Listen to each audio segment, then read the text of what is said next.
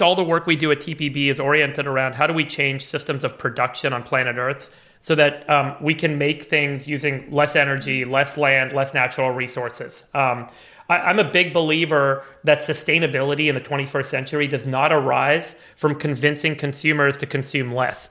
I think sustainability arises from building technology based solutions that let consumers consume more and dropping the price yeah. and dropping the environmental impact. And that's what technology allows us to do. So if you go back to the industrial revolutions, you know, of the 19th and 20th century, we built factories, right? We, we put all this technology in a big machine in a big facility, and we used it to make stuff over and over again. And that dropped the price for consumers because we automated in a big factory. Turns out that the technology of that factory, as all technology does, shrinks, gets faster, gets cheaper, gets better.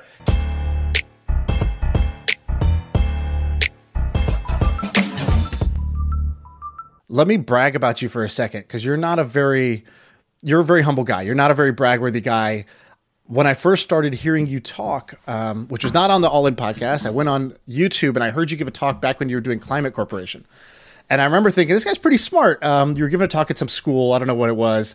And I started Googling you then and saw, wow, this guy's actually, he did that. And then he did some impressive stuff since then. So let me just brag on you for a second. So you were at Google 2004, 2006, some some range like that. So fairly early at Google. Like I think that's like around the IPO time. That's just post IPO. Is that right?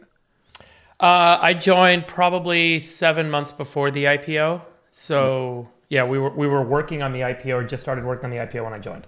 And then uh, then you do Climate Corporation, sell that for like a billion dollars to Monsanto. You, you do Metromile, which is a pretty cool insurance company that's backed, and then I think ultimately ended up selling for a little bit less than it's back for to uh, Lemonade, and then um, then you have this thing called TPB, so the the production board, and in that you're basically what do you call it, a studio or uh, what do you call kind of? Well, TPB? yeah, we're we're technically a holding company, and our you know, and we're a foundry, so we spend time kind of doing R and D and and research and and founding or building businesses. So we kind of call it a foundry. And I feel like people know you and now. We do, we do some investing as well, but really our focus is on foundry work. Um, I want to start with this. You are known for you know being a sort of a, a, scientist or a science guy but i looked at your linkedin and your first job was investment banker so where did how did you go from investment banker to uh, as you call it on the all in pod the sultan of science well, I went to school at UC Berkeley. My major was astrophysics. I spent some time as an intern at the Lawrence Berkeley National Lab, uh, which is a Department of Energy physics lab up the hill from from UC Berkeley. And I spent, um, you know, a lot of time doing mathematical modeling of stuff in a basement and generally found it to be kind of just pretty disparaging in the sense that like you could spend years working on a project that never sees the light of day at the same time that I was at school, the dot com bubble was kind of, you know, blowing up all around me. I mean, there was even a kid in my dorm who started a company selling DVDs online and sold the business for a million bucks. And that was such an amazing thing to happen. You know, I was mostly making money by playing poker and working, you know, jobs around school and getting paid for my internship and stuff. So, you know, it, it was extraordinary kind of seeing just in the Bay Area the world changing because of the internet and so I got really kind of inclined and interested in um, not going to grad school and, and really going to go work in Silicon Valley. So I, you know, I applied for a bunch of investment banking jobs. That was kind of the, the hot job to get out of school where I could focus on the tech industry and learn about it. And um, you know, I guess I had never taken a finance accounting business class, and so I guess my poker experience paid off because that's how I, I put that on my resume. I got a bunch of interviews and you know, kind of ended up getting a job working in a technology investment bank, so focused on the tech industry. And so I got to work with lots of tech companies for a two-year analyst program while I was there and learn about business and finance and so on. Um, so, so that that was kind of my first foray um, you know, into the world of business. Uh, I tried to start a business when I was in college. Uh, um, never really talked about this publicly. Raised some money from some family members, uh, some friends of the family, but never really did anything with it. Um, never really got off the, the ground. It was um, the idea was to let you buy all of your telecommunication services on a website. So your, you know, everything from your cell phone bill to your, you know, your long distance provider, which was kind of important at the time, and so on. Hey, let's take a quick break to tell you about our sponsor. You know, finding a service solution that keeps your customers happy can feel impossible, like trying to remember the name of that guy you literally just met at that networking event. And HubSpot Service Hub can help. So, with the service solution part, at least it makes it easy. It brings service and success together on one powerful platform with an AI powered help desk and a chatbot to handle your frontline tickets so you could scale support and drive retention and revenue. Visit HubSpot.com slash service to learn more. And um, what, so, what, yeah. uh, what'd you get wrong with that? Because that's actually not a bad idea, especially during that time. Uh, was I don't think it was probably the idea. You just did you not know? I still, have, of, I still have the business plan. I keep it in my office. I printed it up like from 1999 or 2000. As a as called, a reminder or what? yeah, as a reminder. It was uh, originally called telebomb.com. kind of bombed. and then I renamed it InPhone Services and I registered it. I set up a Wells Fargo account. Um, there was a whole uh, experience of starting a business. Um, and yeah, I mean, ultimately, I kind of got caught up in trying to get a job out of school and, um, and you know, transition to to focus on on you know what's next in my life. And then you know, before I joined Google, I started another business which was kind of like a research Q and A site online called Kadanga, K A D A N G A, Kadanga.com. So I basically taught myself like um, uh, PHP and JavaScript and HTML and CSS, and I programmed the whole site myself and um, and uh, MySQL, and I basically uh, set up my own server and registered the domain and set up bank accounts, and it actually made money.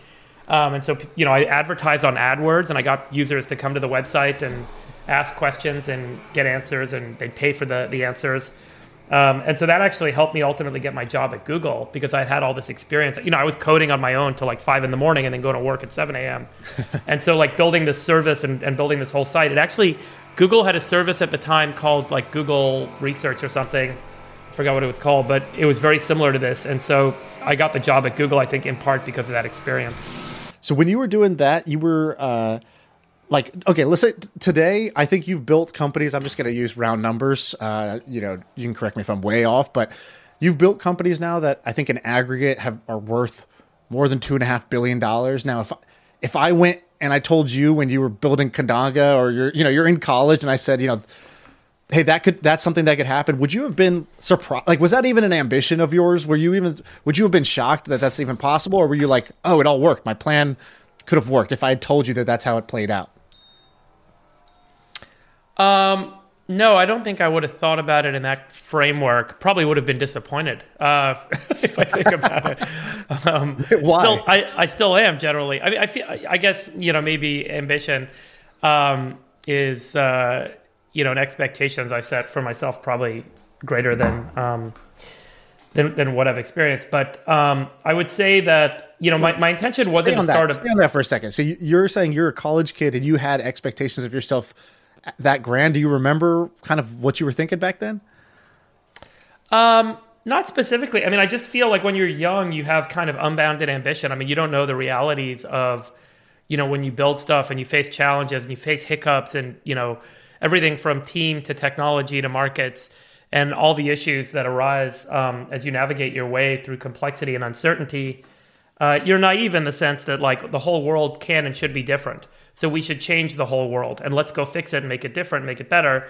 And you know that blind optimism is where a lot of energy comes from that I think drives great entrepreneurial success stories. Ultimately, you know, there's friction and rubber hits the road and um, you know, uh, in retrospect, I think a lot of what's gone on in my life and my career is probably understandable um, in, in, hindsight. But you know, blind ambition gives you unlimited um, vision, and I think uh, uh, you know if if you're not um, if you're not challenged along the way, uh, you know that that that can and should persist. Um, you know, but I, I, would say that my, my orientation was never about starting a bunch of companies or making a bunch of money. It was um, you know much more about kind of impact and um, and so you know and solving big problems and having great breakthroughs and seeing those breakthroughs really change the world and that's still I think really core to, to my sense of of energy and things that I do. And you were at Google at a time when Google was very ambitious. And uh, I think I've read or heard basically like Larry Page is kind of a fan of yours. I think he's invested in TPB, and it sounds like you were there and you were doing corp dev there. So so you were doing a kind of different role. Um, what was give me a Google story? What was it like at that time? What were, what was it like around those founders? Give me a sort of a, a story around ambition or, or your time at Google.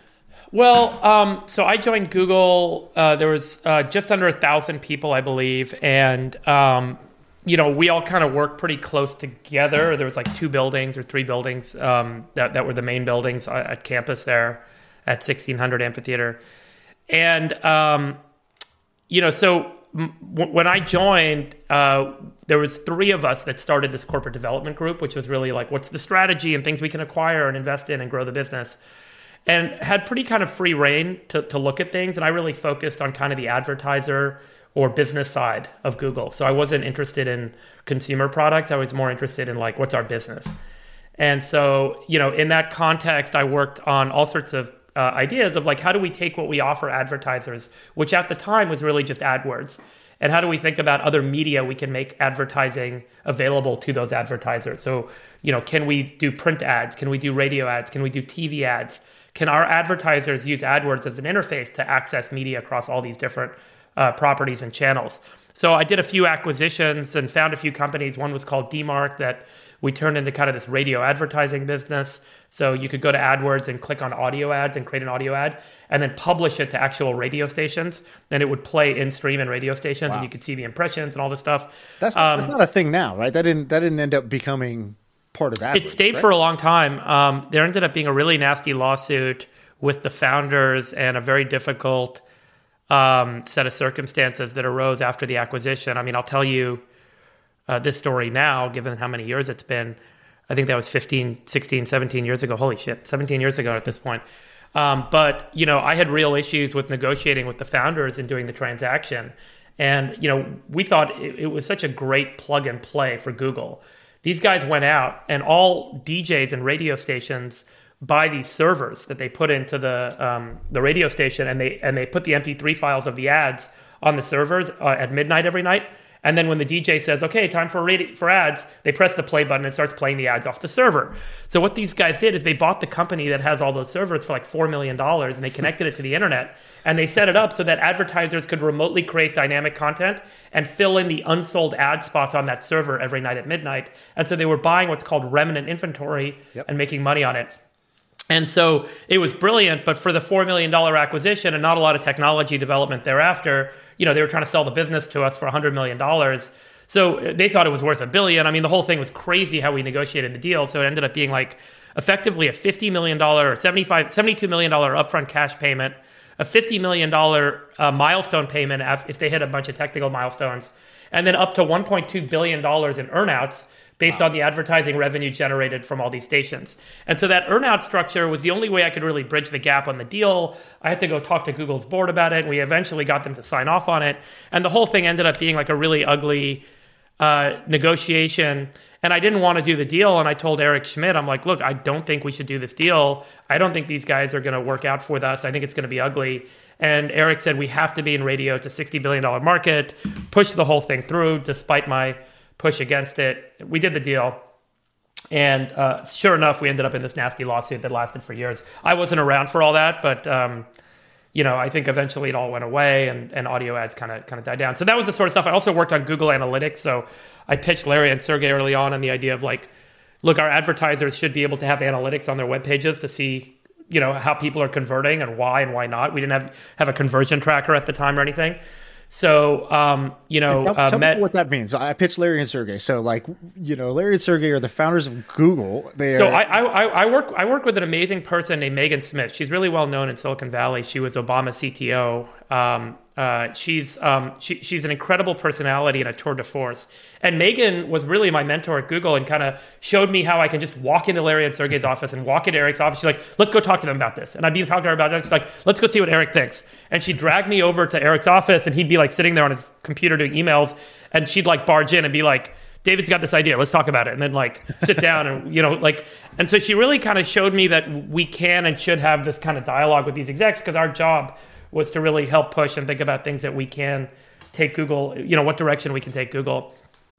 Hey, let's take a quick break to tell you about our sponsor. It is a podcast that we want you to check out. It's called D2C Pod. It's hosted by Ramon Berrios and Blaine Bolus.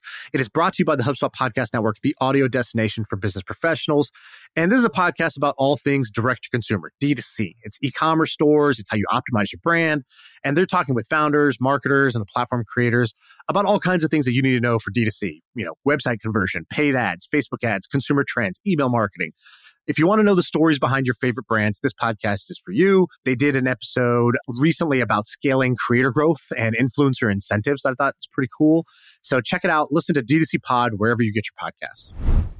And so, you know, I really um, had, I think, great mentorship there. And so I, you know, uh, was in a meeting with Larry and Sergey saying, like, I think we should be in analytics and we should offer advertisers the ability to see stuff. And I, and I met Wesley Chan, who was a product manager at the time. And so Wesley and I, um, uh, kind of started working together after that because the first thing Larry and Sergey said to me was that's evil. Third party cookies are evil. We don't want to track users across different web pages. And, you know, because then they'll know that we're tracking them. And, and, so it was fairly prescient at the time that Larry and Sergey saw that this might be kind of an evil or, or viewed evilly by kind of consumers down the road. And they were absolutely right. I mean, that's what's going on in the EU and and with Apple and Facebook and all the, the cookie tracking and so on that, that's being kind of taken apart right now. Um, but we showed them that, like, look, if, if an advertiser can get analytics, they can see an incredible improvement in conversion efficiency, which means that the user is having a better experience on the web page. So rather than the user getting frustrated and leaving the website and wasting their time, if the user is happy, the user will buy more, they will convert better, and the internet is a better place. Uh, one of our guiding principles at AdWords was like, our advertisements should be so good, and the and the advertiser's website should be so good that 100% of the time when people are looking at search results, they click on the first ad, mm-hmm. and then 100% of the time they don't come back. So the bounce back rate is zero. And that shows you that you've shown the perfect ad that's even better than the than organic search results. And it's such a good result that the consumer stays there all the way and never comes back and searches again. So that's kind of the guiding principle. So everything is all about how do you improve the quality of the ads? How do you improve the user's experience when they go to the advertiser's site? And how do you get the advertiser to pay for that value?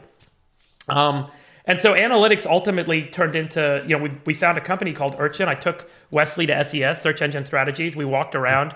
We met a bunch of analytics companies. We met, had four of them come in and talk to us. And we picked Urchin and convinced them to, to join, convinced Larry and Sergey to do the deal.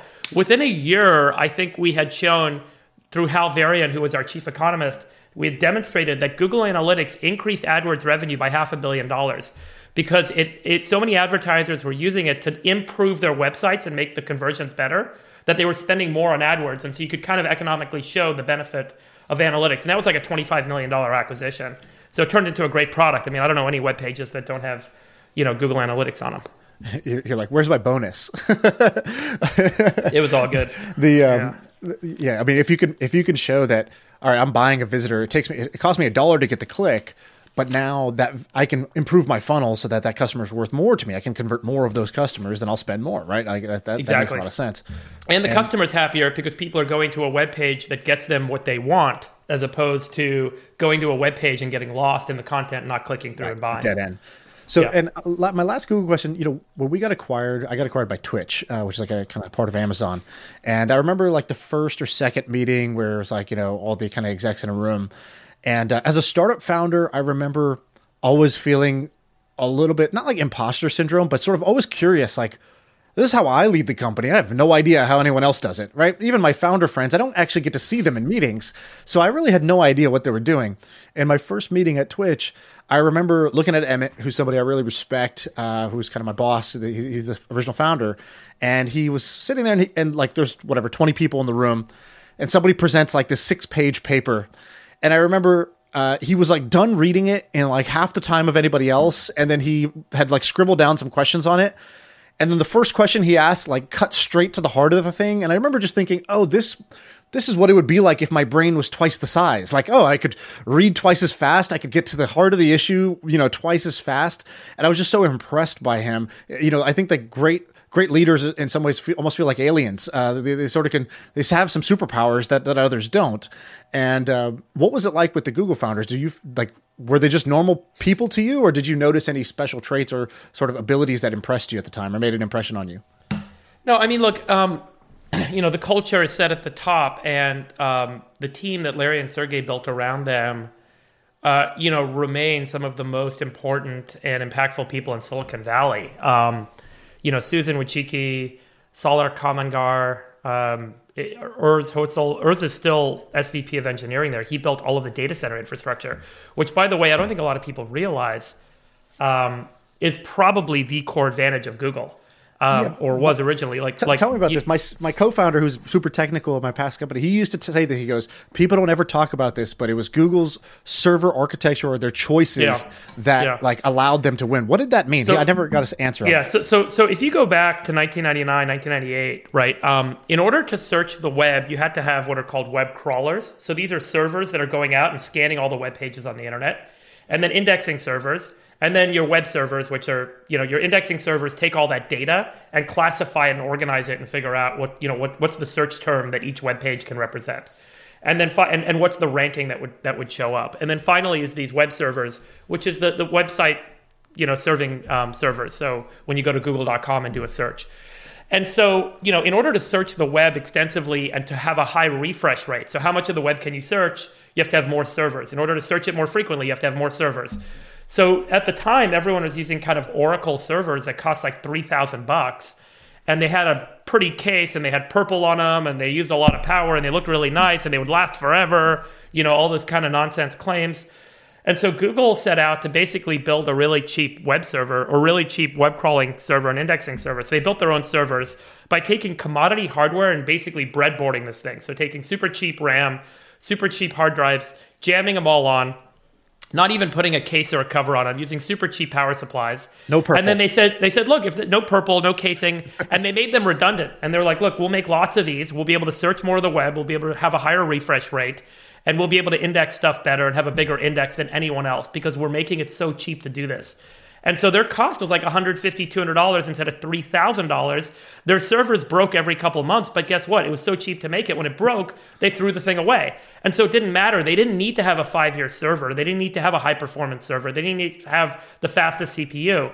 And in fact, when I joined Google, they had a team that was working on a 10,000 port switch. So, you know, and, and, and they were making their own ASICs to do that, their own chips.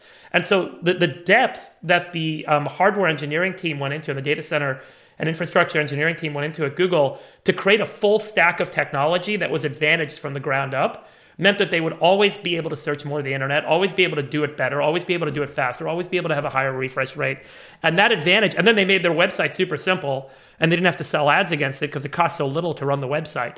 And so hmm. you add all that up and they create this huge advantage, this huge structural moat. More people come, the network effect, more people show up. They've now got more people that they can sell ads to. They can now reinvest in building more servers, search more of the web, and so on and so forth. And then, you know, the AdWords architecture was just perfect. It was an auction.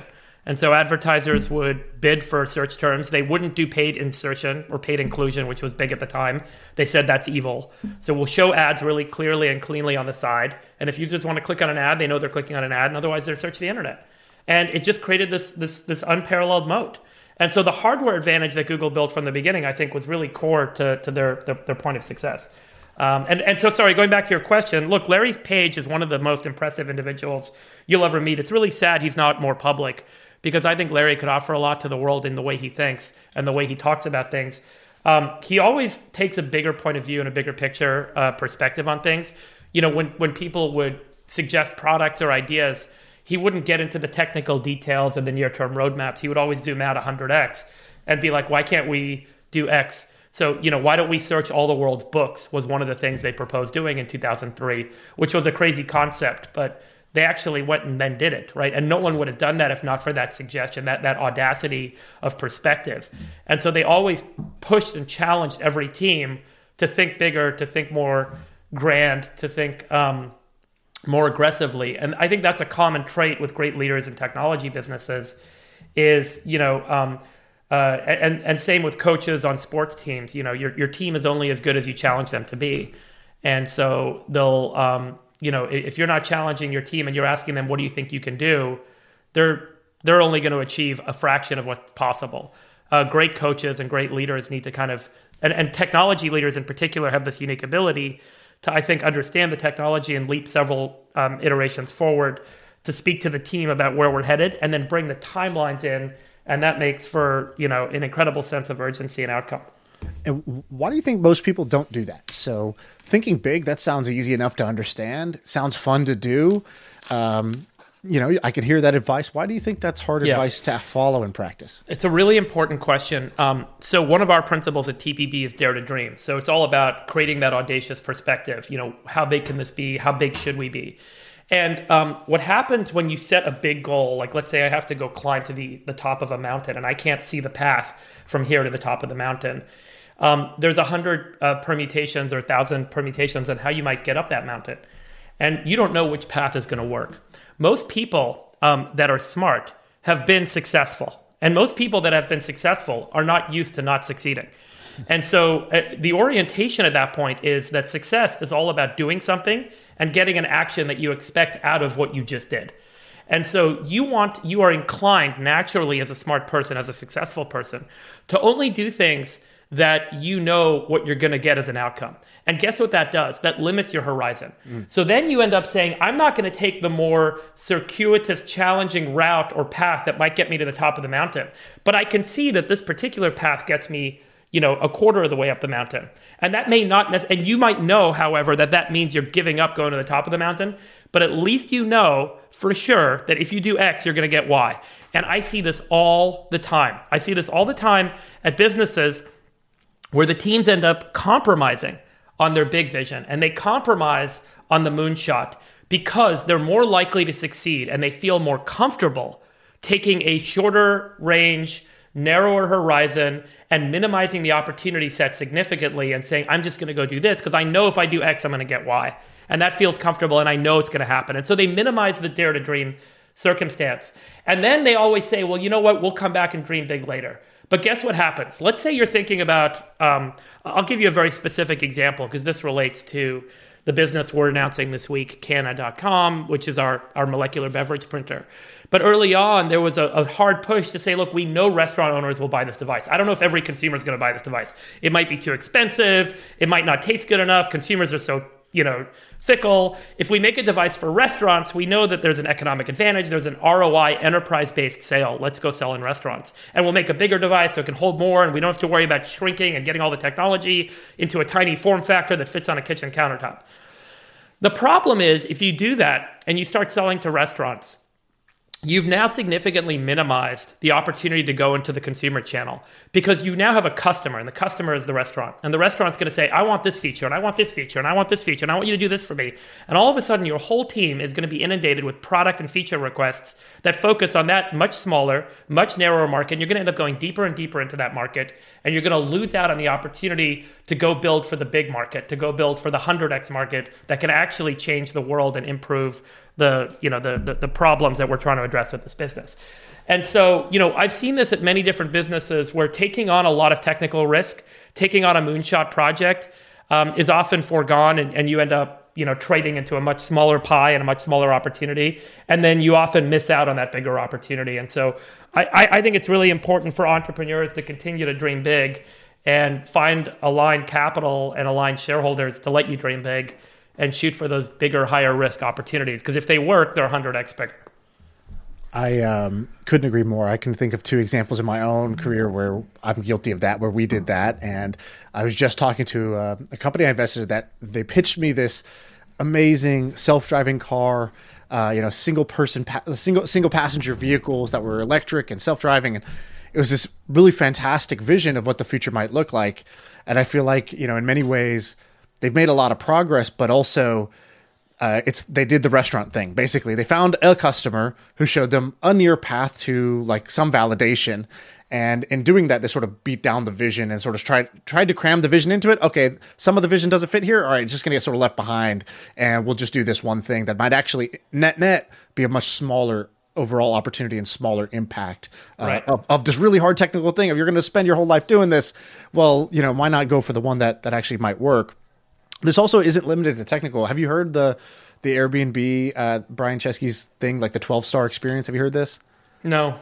Maybe, uh, but doesn't you'll ring a bell. You'll, you'll like this. So, so basically, he sat down his team. And he's like, okay, you know, we're in the hospitality business. We want to give our, our guests a great experience, a five star experience. He's like, so first, let's just define it, right? Like, what's a, let's, you know, just humor me. What's a one star experience? It's like, ah, you get to the house, it's locked. You know, there's cockroaches outside. You know, you can't get in. You're out in the cold. Blah blah blah. He's like, be vivid about it. So he made them sort of explain really what that one star experience would feel like. Then he's like, "All right, give me a three star experience. Give me a five star experience." And then the team gets gets excited. They say, "Oh, five star experience is, you know, you get there. Uh, it's easy to get in. The place is nice. It looks just like the photos, and um, you have a great stay. Everything works. Nothing breaks. And um, you know, on the way out, you know, the the host leaves you a nice little gift basket, so so you enjoy yourself." He's like, "Awesome. So what's a seven star experience?" And now the team sort of like, you know, you see everyone tighten up. It's like they didn't expect that. They already had, they thought five was the max number of stars that you can have. And he's like, Right, totally. So, so give me more. And they're like, well, I guess you could get there and there's somebody at the airport to pick you up. They're, they got your name on a sign. He's like, yes, yes, give me more. And so they started to define a seven star and he kept pushing it nine star, 10 star, 12 star. And they get to this ridiculous extreme of like, you know, you get there. Not only do you have the stay, they say, "Hey, you're going to be up at 9 a.m. tomorrow. I got something special for you." Somebody picks you up. They take you on an adventure surfing outside because they're an expert and blah blah blah. And then th- that type of thinking is what gets you to do Airbnb experiences, which is like the local kind of like activities to go do, Right. which wouldn't have really otherwise been in a uh, you know go book a place to stay, a place to sleep like type of website necessarily. Right. And so you can do that on user experience and customer experience just as much as you can do on the technical side. Um, I think that pairs pretty well with your framework there. Totally. Um, So let's talk about Cana. This is cool. So uh, I heard this. This is actually when I, I think I reached out to somebody on your team. I said I want to. I actually didn't want you on the pod. I said I want to make a drink. And so let's. Can I explain it in simple terms of what I think it is, and then you correct me. Uh, Go and- for and- it. All right. So, uh, you basically made a printer, like a home printer, but instead of printing out, you know, sheets of paper with ink on it, you could print out a drink, any drink. So, like for example, my wife is vegan. She doesn't drink alcohol, never has drank a you know a drop in her life, but she loves you know certain types of teas and coffees and things like that. And so she could take her favorite tea and have it like exactly the way she wants it. So, you know, like one of the reasons she loves Starbucks is because she can go in and say, I want a light ice, oat milk, you know, decaf with no sugar, blah, blah, blah. She can customize her whole drink. So, similarly, we're going to have a device. And, and, you know, if I fast forward 10, 15 years, I don't know, you tell me the timeline, but we're going to have a device in our house that we can just push a button and it'll dispense the drink we want. It'll print a drink for you that is exactly the drink you want. And that same machine that she's going to use for her teas, I can go use for a, you know, lime, you know, Gatorade like drink that I could print out. Or I might even be able to print a drink that you know somebody creates somebody on the on the internet just creates a recipe and then my printer can just print that recipe out and i can try that drink at home and so instead of shipping you know cans of beverages or going to a store where there's beverages on a shelf and then i drive it home and i put it on my shelf instead of that whole process we just combine the water that we already have in our homes with a like kind of like a printer cartridge of flavors and you can print whatever drink you want so all right tell me tell me if i butchered it You did great. I, lo- I love the use cases. Those are those are perfect and awesome. So that was great. And I mean, I think that's exactly right. I mean, you know, the the, the big discovery, the big kind of aha with this business is based on the idea that 99% of beverages are water or maybe water plus sugar or maybe water plus alcohol. And one only 1% of all beverages is the chemistry that makes the flavor, the smell, uh, the, the color, and the texture of, of the beverage. And that 1% is all that we really need to turn water into all these different beverages. So the, the like chemical literally water into wine. water into wine. What Cana, by the way, is the town in Galilee where Jesus turned water into wine. Uh, that's the name. um, little known fact. Uh, now, now, now becoming a better known fact. Um, but uh, friends that went to Sunday school, by the way, tend to know that. Um, but basically, uh, you know, the, if you take a wine, wine has about 500 of those flavor compounds. That's all the stuff that comes from the grape and the skin and the, you know, the the branch and the the leaves and the oak and all the stuff. Um, and it turns out that of those 500 compounds, chemically speaking, only about 30 to 40 really matter to your sensory palate. So your nose and mouth can only really pick up and, and really cares about the 30 to 40 compounds. The same is true in coffee, in tea, in juice, in soda, in liquor, in beer. So all of these beverages are 99% water or water and sugar and alcohol, and 1% are compounds where you might have hundreds of compounds in the organic state, uh, but you really only need a few dozen of them.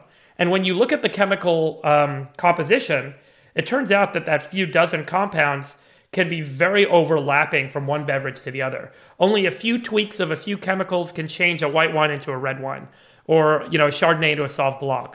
And so the idea is like let's get those compounds, those ingredients into a cartridge, just like an inkjet printer where you might have CMYK, right? Four colors. And we could have 80 compounds and we think that with 80 compounds we can recreate all the beverage flavors that make up, you know, everything from an OJ to a Gatorade to a beer to an iced tea to an iced coffee uh, to a margarita. And so that that's the idea with the business. And so you know, we're, Cana.com's just launched, right? So it's um, we're going to be. Uh, we spent about three years on this project. First was all the chemical work. So, you know, does the chemistry make sense? Can we actually decompose all the beverages? So, we've at this point used a, what's called a, a GCMS or a gas chromatography mass spectrometer to, to analyze what are the molecular um, components of literally thousands of beverages. It's like, it's like a tw- 23andMe for drinks. Yeah, uh, yeah, and it, it's and like this is um, this is really scanning the world's um, or digitizing the world's beverages. And so we've got ev- all the sodas, all the bottles of wine, all the liquor, all the tequila, everything you can come up with has gone through this device. And then based on that chemical composition, we've built software that uses heuristics or master combinations to try and reduce the number of compounds down and create a common overlapping set that we can recreate all the beverages. So, so give me the origin story. So you, were you just sitting around one day and you're like, you know what? All these drinks are 99% water and then just 1% is the differentiation. Why don't I do like how does an idea like this even come into your brain? What do you see? What are you reading? What what happened? Where did the epiphany happen? Well, a couple things. One is I, I had a good sense for that for a while. Um, I was at dinner with a professor from UC Davis um, back in late 2019 or so and um, uh, and so or 2018, uh, 2019. And so uh, he was telling me about this research paper published by the scientist in Germany at the Technical University of Munich. And this the scientist runs a flavor science lab and he was he basically took a glass of wine and he reduced it from 500 compounds down to like 37 or 40 or something and gave it to a consumer a sensory panel and they couldn't tell the difference between that wine and the original wine.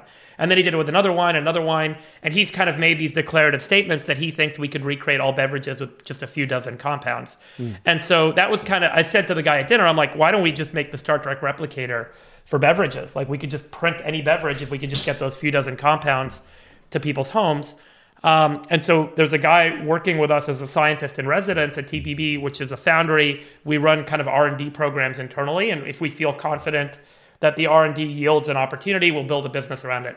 So in this particular case, we said, "Hey, Lance, why don't we read these papers, try and recreate these experiments, and see if we can come up with a good orientation around is it really feasible that we can create thousands of beverages using just a few dozen compounds?" That they make economic sense, and that we can put them in a flavor cartridge and turn this into a machine. And so, you know, after about a year, year and a half, we actually, you know, convinced ourselves that this is going to work. We separately ran a chemistry program, analytical chemistry program, as well as a, um, a hardware program. And, um, you know, we had uh, spreadsheet models that showed that the math could work and that we could actually make this device. And we, we had a bunch of different technical challenges on how do you actually dispense right, you know, microliter and sub-microliter volumes of these flavoring compounds into the water stream. You got to make sure you can do the whole thing in 15 seconds or 20 seconds because otherwise consumers are going to get annoyed. It's got to taste incredible. You can't. You got to have high precision. It's got to be cheap. You got to make it really cold. I mean, all the the product that you know we had all these PRDs we were trying to iterate on, and then we yield our kind of estimated cost model, and then we had to prove the tech worked. So you know, very iterative cycle for the last um, three years to get to this point.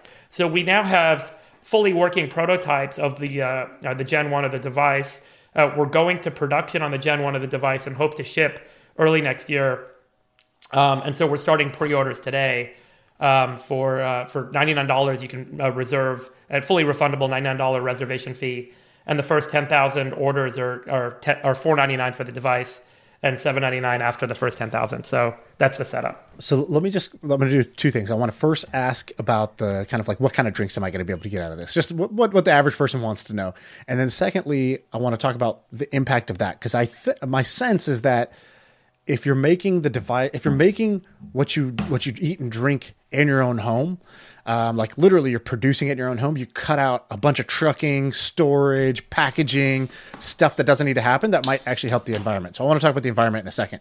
Um, but let's first do do the fun stuff. So the drinks. Okay, so um, I got water in my house and uh, you can your drinks are going to be you have a way to basically cool down the water or and can you like carbonate it? Or what are the limitations here? Yep. It's it's chilled and carbonated uh, optional obviously in the device. You don't need to worry about any of that. Or you can go hot. Um, uh, we don't do heating. So we don't do a hot hot beverages in gen 1 so just to be clear you're not going to have hot coffee or hot tea.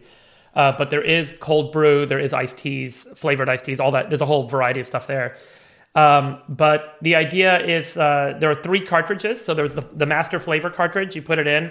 It should last anywhere from one to three months um, before you need to kind of replace it. Uh, there's a sugar cartridge because a lot of beverages people want to have sugar, and so there's a separate cartridge for sugar it should last about a month, and a separate cartridge for alcohol should last about a month. Um, and you don't have to buy cartridges; they're free. They auto ship to your home, and you just put them in when they arrive. This, the, the device senses when you're running low, and we send you a new, new cartridge. We charge per drink, so um, the, the the price per drink is going to be 25 to 50 percent on average cheaper than what you would pay in retail for that same beverage. Um, so, uh, you know, at the end of each month, your card or your account is charged for the beverages you consume, but you don't need to go to the store. You don't need to buy cartridges. You don't need to deal with all the nonsense. We, we take care of all that. It's really supposed to be hassle free. And then the idea is there's beverages that range from morning till night. So, iced coffee, iced tea, um, sparkling, you know, soda, uh, juice, um, uh, uh hydration or energy drinks. There's um, uh, uh, hard seltzers cocktails, wine. Um, and so there's a range of kind of add-ons and, and features like there's caffeination, there's uh, nutrient boosts, so you can actually have vitamin boosts, there's electrolyte boosts. And so you could have low alcohol hard seltzer, you could have low sugar juice for your kids. You could have, um, you know, add caffeine, have an extra boost of caffeine, or low caffeine uh, iced tea. So there's there's all this variation around what you can do ultimately from a personalization perspective. And as a user, what you're going to experience is literally hundreds or thousands of brands available to you on this device, and they're all going to be new brands. So we're we're not yet revealing who the brands are. Uh, I think we're a few of them will start to announce this week. Um, but if you think about where this goes, as a consumer today, you really have a very limited number of choices when it comes to brands because there's only about 150 slots in a retail store for wine, beer, coffee, tea, juice, soda. Um, and so, you know, Minute Maid, Coca Cola, Pepsi, 7 Up, these are nameless, faceless corporate brands. In the future, you're going to have your own brand, right? So, so you and your podcast can make a branded beverage, put it on Cana, and your followers can buy your beverage, and it can be your favorite blueberry hard seltzer or your wife's favorite tea. And she's kind of, you know, and so you guys can build your own brands at a right. cost of nothing to you. Um, and so I think that the future is a lot like what we saw in media, where people are consuming TikTok and YouTube and Netflix, and you know, there, there, there's a long tail of content. There's a long tail of things that are associated with individuals now and influencers. I think the same will happen in brands. Yeah. Um, so it's basically just to, to kind of explain that again because I think it's an important point.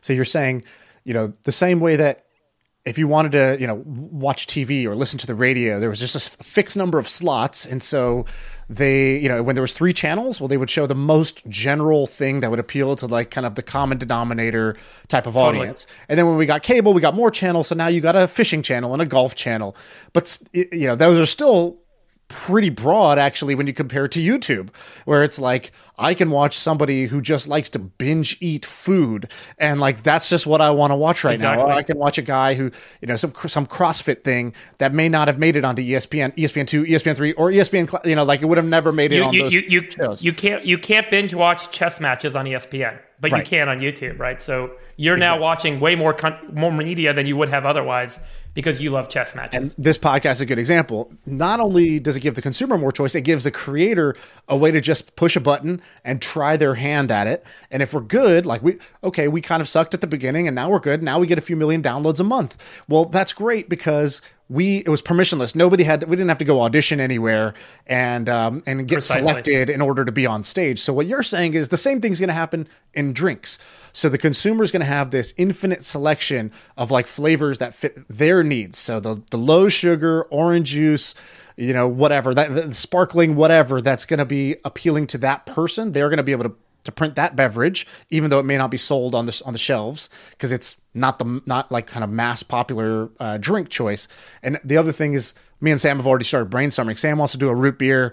I'm interested in more of like a, a sparkling water sort of thing, a non-alcohol like refreshing thing. Yeah. So so we're you know Let's do it. You got you guys want to do it? No, I'm serious. Yeah, we want to do it. Yeah. Co- so co- co- come to Redwood City, try the device, and we'll get you guys set up, and you make your own brand. And Well, um, that's the and- question, right? We were we were Yeah. about it, and people got started DMing us because they were like, "Yeah, dude, we were totally because we were we we like to make up fake name brands on the on the show. We were like, oh, Southern Sam's root beer, and then you know Shaan's, you know, whatever motivation. I, I like to. I said this idea. I said somebody should make a brand of of water that's just called Lucky Water, and just it's just a little. lu- You might have good luck if you drink this water. So That's I would have awesome. Lucky Water, right? It's placebo water, and just say there is no. This is a total placebo, but hey, it never hurts. And um, and so You can put a hint of something in there, just a hint. well, it's gonna have some flavor, Yeah. but the you know, the luck is why. So, anyways, that's my drink, and so, but the question was, is it gonna taste the same, right? So, for example, I lived in China for a bunch of years, and you would get these sodas, and th- there's this phrase for expats living in China called NQR, not quite right, where it's like Right. it almost tastes like KFC, but like it doesn't taste like KFC. Totally. And, uh, that was a common problem when they tried to export these kind of flavors to another country. So I know you're kind of biased, but give me the, the you seem like a, you're a pretty honest guy. I don't think you're trying to sell stuff. No, I mean we're pretty technical right? about. So so so here's an important point, and I, I made this point earlier today. Um, so it's fresh on my mind. There's a difference between taste and flavor. Flavor is the sensory experience that you have, um, you know, uh, biochemically and, and biologically as you experience a, uh, a bunch of chemistry in your mouth. Um, taste is how you psychologically or how your brain interprets and, and, and finds that appealing. So we've all heard stories about taking expensive wine and cheap wine and blindfolding people and giving it to them. They can't tell the, the difference.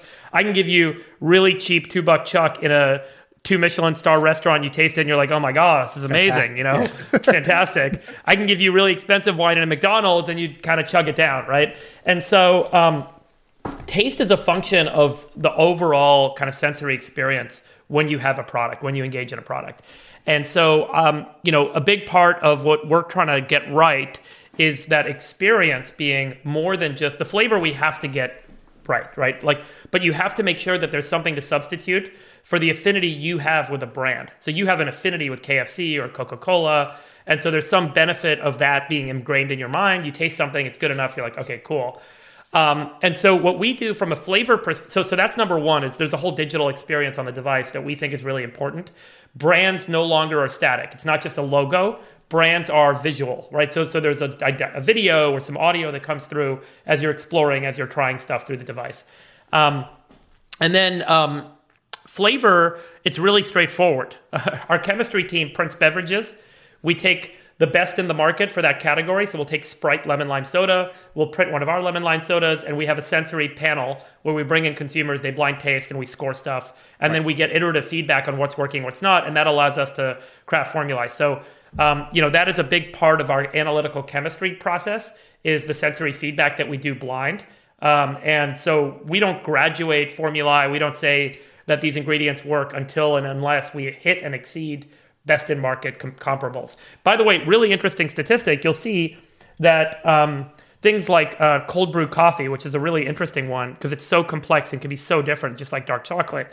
You can take like Starbucks and Blue Bottle, and one group of people will passionately love Starbucks. One group of people will passionately love Blue Bottle. And so, you know, you'll see that our we, we will score really well with one group with one of our formulae and really well with the other group with another one of our formulae. And so this goes to the point earlier. If you take a Coca-Cola, it's got 44 grams of sugar or whatever in it. That's what Coca Cola decided was going to be the lowest common denominator. That's how they get the biggest audience to buy Coca Cola. Mm-hmm. But it turns out some people would buy more Coca Cola if it was 20 grams of sugar, and some people would buy more Coca Cola if it was 60 grams of sugar. So if Coca Cola had a 20 gram, 30 gram, 40 gram, 50 gram, and 60 gram version of Coca Cola, they would sell a lot more in aggregate of all those versions than if they sold just the 144 gram sugar. And so sugar is a terrible example because it's evil and awful, but we all love it. Um, but you know, there- like my point is Malcolm that, that- Gladwell has a yeah. TED talk on this. You've seen that one? That Malcolm Gladwell has his TED talk about the the perfect pasta sauce. It's, it's got No. like has millions of views. Yeah, yeah. You got to listen Yeah, to this okay, thing. yeah. So Malcolm Gladwell goes on and like in his style, he goes and he tells this great story about this this guy that gets hired by Pepsi and by Coke and then gets hired by Prego, I think it is. He's like, we want the perfect pasta sauce. What is the perfect flavor for for consumers? And he discovers there is no perfect pasta sauce. There are only perfect pasta sauces. He's like, That's right. some people want the chunky one, and there is a perfect version of the chunky that will appeal to the most people there. And then some people want the one that's this, and, and that's why you see the aisle today. And there's like the the one that's super garlicky, and then there's the one that's super chunky, and then there's one that's not chunky because those people feel very passionately that chunky is better than non-chunky. They, it's not close for them.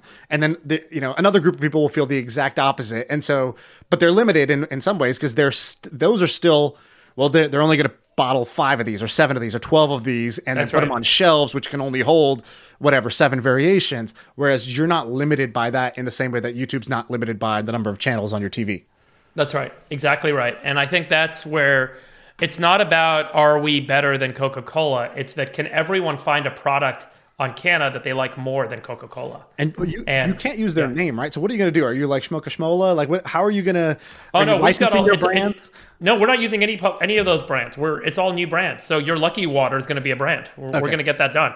Okay, and great. so you'll find hundreds of new brands available on Cana that you don't find on the store shelves. And um, and you're going to have like your house brands basically of the popular things yourselves to, to seed we may, yeah. I I'm not interested. In, like I'm more interested in finding partners that are going to be passionate promoters and, and want to you know be creators on this platform. So I think that's where I'm most interested. I think we're going to have to seed a bunch of stuff ourselves, but. Um, you know, I think it's it's likely going to be the case that folks that want to be creators are going to be bringing brands to market through the device. well you know this has happened with alcohol right so like the rock i think is i think he, Exactly. he, he sold i don't know how many hundreds of thousands of cases of his tequila like he's the rock is going to be a billionaire not from wrestling not from movies but from Same with tequila. 50 Cent, same with George Clooney. I mean, all Conor these guys have McGregor. had, But you they've all got beverage brands. And by the way, they all you have to be huge, and that's the thing. So um, only three percent of beverage brands that launch um, and get retail space actually make it to 10 million in sales. Right. And so, you know, if you're someone with less than 100 million followers, you've only got 3 million followers. You're a great YouTube creator. People know you, they love you, they're passionate about you. You're never going to go make a beverage brand. It's going to cost $5 million to do that. You got to go make, formulate it. You got to make packaging. You got to make a logo. You got to box it. Then you got to go convince retail stores to carry it. Right. I mean, the whole process is like an insurmountable process, generally speaking. You have to be huge like The Rock to get that.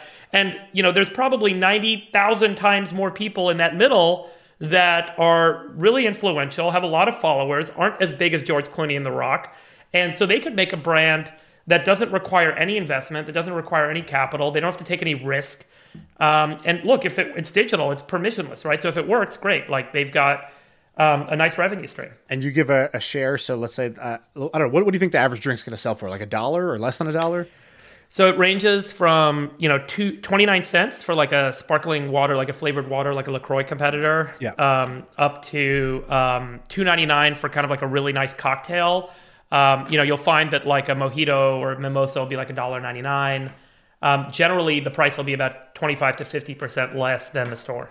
Right. So let's say I'm selling my my 30 cent uh, Lucky Water. What is the is there a standard out of the box like an app store like 30% cut type of thing or what what is the what is the business model cuz because this will let more people do the rock thing. This will let people like me do the rock thing where we can just right. formulate a drink, sell it virtually, digitally into everybody who has a printer. It's now available and then we get a small income stream, royalty stream coming through this. Yeah. By the way, the royalty stream for like someone like Fifty Cent or something is gonna was like two to six percent. You know, so they're participant on, on net, right? And so there's a very um, different kind of model there. We offer a much higher share of revenue. Obviously, you know, this is a a very difficult business to operate. So we've got to get cartridges made. We got to get them to people's homes. We auto renew. So there's a whole services component. So you know, we've got a pretty good pitch today for brand partners. Um, you know, we haven't launched um, commercially, so I'm not going to kind of commit to what the number is going to be, but I, I- think it's a really, really compelling opportunity.